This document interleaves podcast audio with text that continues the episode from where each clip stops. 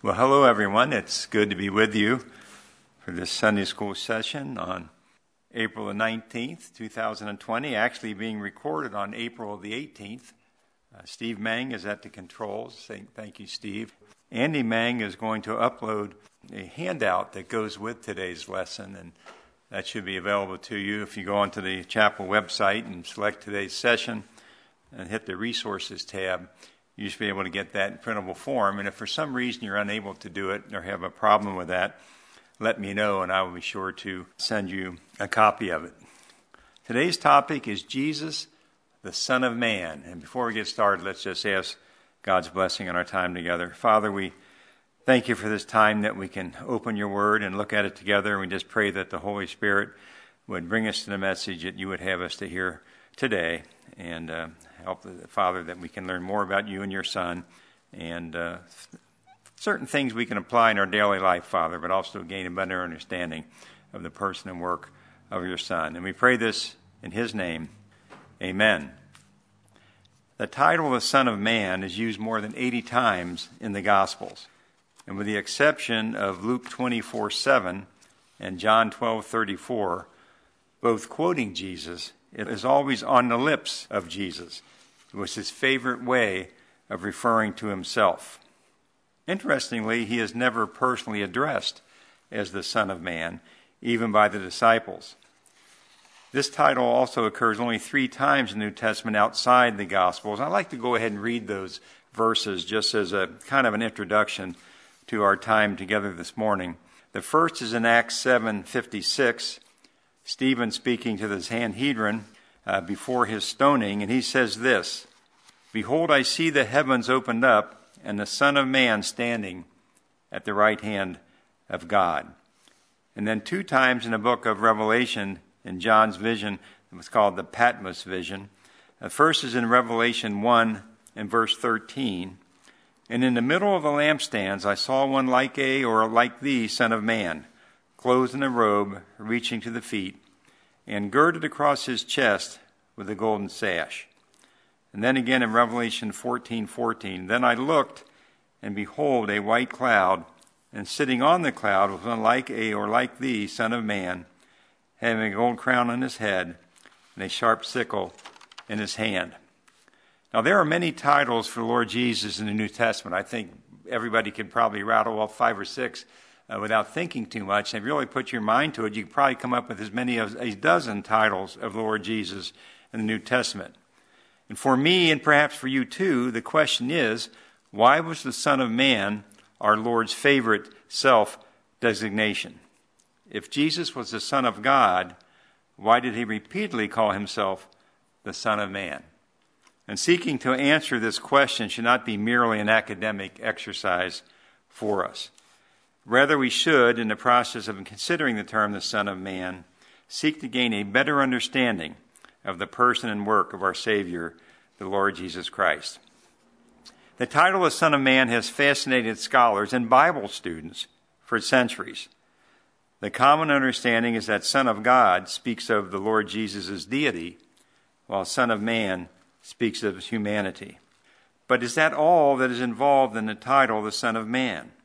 Or did Jesus intend to convey more than that in his favorite self designation?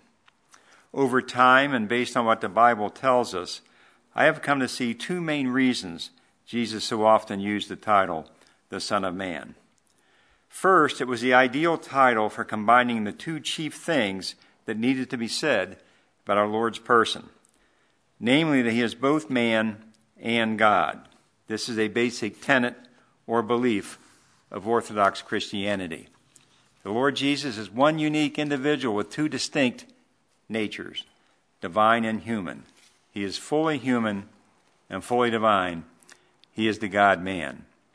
In Jesus, God took on flesh and human nature so he could substitute for, our, for humanity, taking the penalty we deserve for our sins. As we read the gospel accounts of our Lord's life and ministry on earth, his humanity is evident. He was conceived of the Holy Spirit in the Virgin Mary. He had a human body and was subject to the limitations of humanity. He grew hungry and showed emotion. He had two human he had human names and he was able to die, but he was without sin. On the other hand, his deity is proven by his attributes, and they're listed on that handout that's available to you. Omnipotence, omniscience, omnipresence, truth, and immutability. And I said this kind of quickly, but again, they're available in the handout along with some Bible references that you can look up as well. His works, he creates, sustains, forgives sin, raises the dead, and judges. And again, there are some verses to go along with each one of those. As we learned in our study of the prologue to John's Gospel, Jesus is God in his essence and his nature, co equal with the Father and the eternal second person of the Trinity. But how, then, does the term the Son of Man speak to both his humanity and his deity? His humanity is conveyed in the term Son of Man itself. On the surface, the words only mean a man, and they are used that way in the Old Testament, as in Psalm 8:4, which asks, What is man that you are mindful of him, the Son of Man that you care for him? Likewise, Ezekiel is repeatedly addressed as Son of Man. Son of carries a sense of characterized by, and so a Son of Man is one who is characterized by humanity. And also note Paul's reference to the human race as sons of men in Ephesians 3 and verse 5. If a Hebrew speaking person wanted to refer to a person as a sinner, he would be natural for him to speak of that one as a son of sin. That is one characterized by sin. Or similarly, if he wanted to call a person wealthy, he might have referred to him as a son of wealth. This is also typical of such Hebrew expressions as sons of wrath or sons of disobedience, which are used in Ephesians chapter 2, verses 2 and 3, or even sons of thunder, as the Lord Jesus described John and James in Mark 3, verse 17. And so, in one sense, when our Lord referred to himself as Son of Man, he was merely calling himself a man, so far as the literal meaning of the term goes. And that alone, I think, is significant, for it reveals the delight the Lord Jesus Christ, the eternal Son of God, had in identifying with us. It was as if he were saying, I am one of you, and I am happy with that identification. And this should be a great encouragement to us. But even if the phrase Son of Man is a reference to Jesus' humanity, it is not a denial of his deity. By becoming a man, the Lord Jesus did not cease being God. The incarnation of Christ did not involve the subtraction of deity, but rather the addition of humanity. And we talked about this at some length in our study of John's prologue in, in the past few Sunday school sessions that I had the privilege of bringing to you. So I'm not going to repeat that here, but you might remember that from our times together um, previous to this. But those who view the term Son of Man as only a reference to our Lord's humanity miss the full force of the term. It is important to note that Jesus did not merely refer to himself as Son of Man, which would have highlighted his humanity only.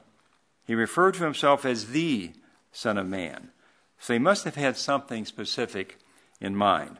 It is commonly believed, and I agree, that it refers to the Son of Man that Daniel saw in his vision recorded in Daniel chapter 7 in verses uh, 13 and 14. So I'll give you a, a, moment or half a moment to turn there um, before I uh, read these verses to you. Now, I have to admit that I've uh, typed these verses out because I find that when I'm trying to find them when I'm speaking, sometimes I get caught up in that and have difficulty finding them. So, on occasion, I will type out the verses, and on other occasions, I will actually turn to them. I think you can hear the difference because if it takes me longer to get there, you know I'm actually looking them up, and you'll see that uh, a little bit later. But Daniel 7, verses 13 and 14. I kept looking in the night visions, and behold, with the clouds of heaven, like a son of man was going, like a son of man was coming. And he came up to the Ancient of Days and was presented before him. And to him was given dominion, glory, and the kingdom, that all the peoples, nations, and men of every language might serve him. His dominion is an everlasting dominion which will not pass away, and his kingdom is one which will not be destroyed. Now, here in Daniel 7, Son of Man is not used as a title but speaks of one like a son of man as opposed to the beasts which represent the world rulers spoken of earlier in the chapter. In contrast to the beast who misruled the earth, this one will rule as God intended before humanity's fall. He is also invested by the Ancient of Days, God the Father, with authority, glory, and sovereign power, a reference to the Messiah. Jesus is referring to this scene in Matthew chapter 26. And I want to turn there, and I actually am turning with you here. Matthew chapter 26. I'm going to read verses 62 through 66. Jesus is appearing before Caiaphas here, the high priest. The high priest stood up and said to him, Do you not answer? What is it that these men are testifying against you? But Jesus kept silent, and the high priest said to him, I adjure you by the living God that you tell us whether you are the Christ, the Son of God. Jesus said to him, You have said it yourself. Nevertheless, I tell you, hereafter you will see the Son of Man sitting at the right hand of power and coming on the clouds of heaven. Then the high priest tore his robes and said, He has blasphemed. What further need do we have of witnesses? Behold, you have now heard the blasphemy. What do you think? They answered, He deserves death. In his response to Caiaphas, Jesus reaches back one more time to Daniel chapter 7, as he's many times during his ministry. He calls to mind the Son of Man scene and applies it to himself by using it as a title. By taking on this title, Jesus established himself as the fulfillment of the heavenly authority figure of Daniel 7, who was granted the right to come to earth, rule, and judge on behalf of God. This was Jesus' way of saying, I am the divine king prophesied by Daniel. I am the Messiah. And of course, this is precisely how the Jewish rulers understood it. For after he said this, Caiaphas cried out, He has spoken blasphemy. Why do we need any more witnesses, as we saw there in verse 65? And they condemned him to death. Scripture indicates that Jesus was not denying his deity by referring to himself as the Son of Man, but was in fact emphasizing it. In Daniel 7, the Ancient of Days confers on the one like a Son of Man dominion, that all peoples, nations, and languages should serve him. A prophecy now being fulfilled as the Son of Man expands his reign through the global preaching of the gospel. I want to turn over to Matthew 28, a passage that Mickey brought to us in his Sunday school message. I believe it was last week. But Matthew chapter 28, verses 18 through 20. And Jesus came up and spoke to them, saying, All authority has been given to me in heaven and on earth. Go therefore and make disciples of all the nations, baptizing them in the name of the Father and the Son and the Holy Spirit, teaching them to observe all that I commanded you, and lo, I am with you always, even to the end of the age. The second reason the Lord Jesus used the title Son of Man is because it was the most ambiguous of the messianic titles. That is, it was a concealed messianic title. So why use it then? The problem was that the people of the day were confusing our Lord's first coming with his second coming. One day the Lord Jesus will come as conqueror and judge, but this was not the object of his earthly ministry.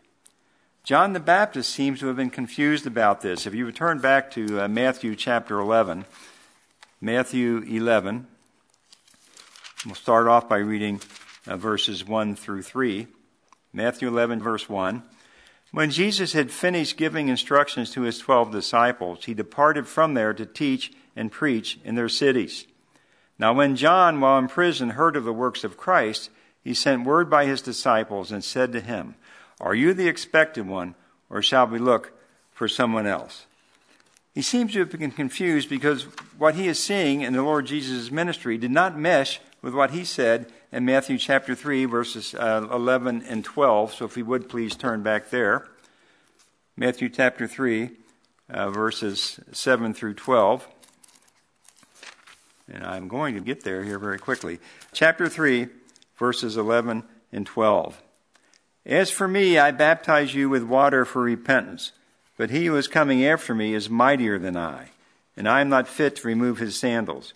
He will baptize you with the Holy Spirit and fire. His winnowing fork is in his hand, and he will thoroughly clear his threshing floor, and he will gather his wheat into the barn, but he will burn up the chaff with unquenchable fire.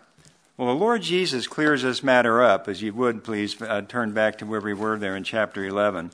uh, in verses 4 through 6.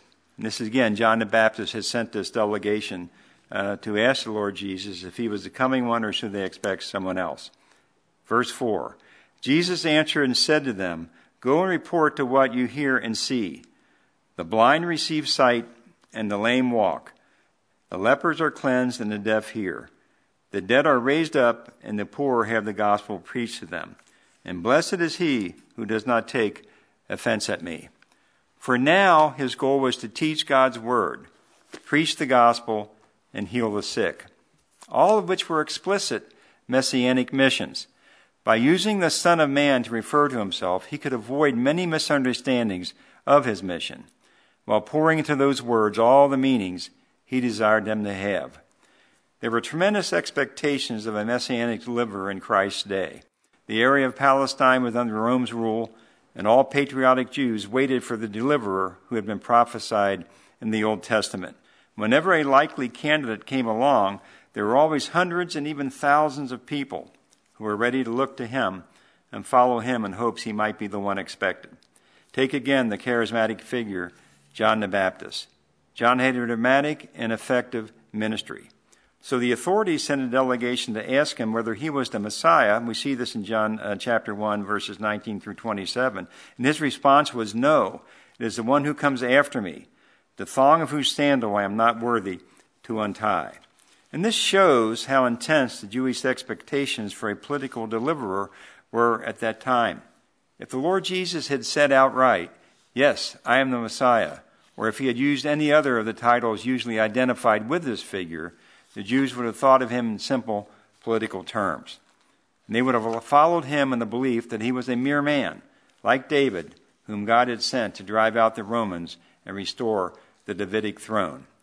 Titles like the King of Israel and the King of the Jews, while appropriate and true, were so loaded with political and messianic overtones that they could not be adopted without restraint and appropriate caveats. The Son of Man, on the other hand, lay ready to hand as an expression that could be filled with precisely the right content. In the New Testament, the title refers only to Jesus and occurs almost always on his lips, so that he himself could shape its content. In this way, he could avoid many misunderstandings of his mission while pouring into these words all the meanings he desired them to have. Now, this combination of ideas was puzzling to his Jewish contemporaries, and I'd like to uh, go to John chapter 12 and read a couple verses there, which is one of the only times the title of Son of Man was used by someone other uh, than Jesus. But John chapter 12, I'm going to read uh, verses um, 32 through 34 where Jesus here is foretelling his death and speaking to the crowd. John chapter 12, beginning in verse 32. And I, if I am lifted up from the earth, will draw all men to myself. But he was saying this to indicate the kind of death by which he was to die. The crowd then answered him, We have heard out of the law that the Christ is to remain forever. And how can you say, The Son of Man be lifted up? Who is this Son of Man? Well, the answer to that searching question is the very essence of Christian theology the person and work of Christ embodied in the gospel message. Now, the Lord Jesus used uh, the title of Son of Man to emphasize a number of things. And again, on the handout, I have these listed, or many of them listed. I'm going to read some of the verses selected from that list. And I'll, I'll just do this without, without really comment to illustrate these points of how Jesus was using the, the, the Son of Man. For one thing, it emphasizes lowliness and his humanity. Matthew 8, verse 20. The foxes have holes and the birds of the air have nests, but the Son of Man has nowhere to lay his head. His mission, Luke 19 and verse 10. For the Son of Man has come to seek and to save the lost. His coming to be a servant and to give his life as a ransom for many. Matthew chapter 20 and verse 28. Just as the Son of Man did not come to be served, but to serve and to give his life a ransom for many. His suffering, death, and resurrection. Luke 9, verse 22. The Son of Man must suffer many things and be rejected by the elders and chief priests and scribes, and be killed and be raised the third day. His authority to forgive sin. Mark 2:10, Luke 5:24. Jesus says to the scribe just before healing a paralytic, so that you may know that the Son of Man has authority to forgive sins. His second coming and future glorious reign as king. And here I'd like to uh, read this portion. That's in Matthew chapter 24. In verses 27 through 31. Matthew 4, beginning in verse 27. For just as the lightning comes from the east and flashes even to the west, so will the coming of the Son of Man be. Wherever the corpse is, there the vultures will gather. But immediately after the tribulation of those days, the sun will be darkened, and the moon will, be, will not give its light, and the stars will fall from the sky, and the powers of the heavens will be shaken. And then the sign of the Son of Man will appear in the sky, and then all the tribes of the earth will mourn. And they will see the Son of Man coming on the clouds of the sky with power and great glory. And he will send forth his angels with a great trumpet, and they will gather together his elect from the four winds, from one end of the sky to the other. Also uses a term to emphasize his pre-existence and that he came from heaven, John 3:13. No one has ascended into heaven but he who descended from heaven, the Son of Man that all who believe in him are to have eternal life. And here I'll read John chapter 3, verses 14 through 16. John 3, beginning in verse 14. As Moses lifted up the serpent in the wilderness, even so must the Son of Man be lifted up, so that whoever believes will in him have eternal life. For God so loved the world that he gave his only Son, that whoever believes in him shall not perish, but have eternal life. In summary, the Lord Jesus Christ both revealed and concealed himself by using this somewhat mysterious phrase, the Son of Man. The term blends the heavenly and earthly aspects of the Lord Jesus' person and work. It links him to the earth and to his mission, and it describes the servant role he so willingly assumed. But it also spoke of his deity and looked forward to his future and glorious heavenly reign. The full articulation of the Son of Man demanded all of Jesus' ministry, including his life, resurrection, and exaltation. The Son of Man is both a human, he is a man who has been tempted in every way, just as we are, yet without sin, as the writer of Hebrews puts it in chapter 4 and verse 15. Also, he is also God in whom all the fullness of the deity lives in bodily form. Paul in Colossians 2 and verse 9. He was clearly human, but he was deity. He was God as well. And his ministry progressively revealed this fact. To those who would oppose him, he chose to conceal his identity. To those who would accept him as the Messiah, destined to give his life for humanity, the term revealed his identity. While others may not have immediately grasped what he meant by this title, the Son of Man, the Lord Jesus used it to claim authority, demonstrate power, and assume responsibilities no other man could. Because the Son of Man is also the Son of God.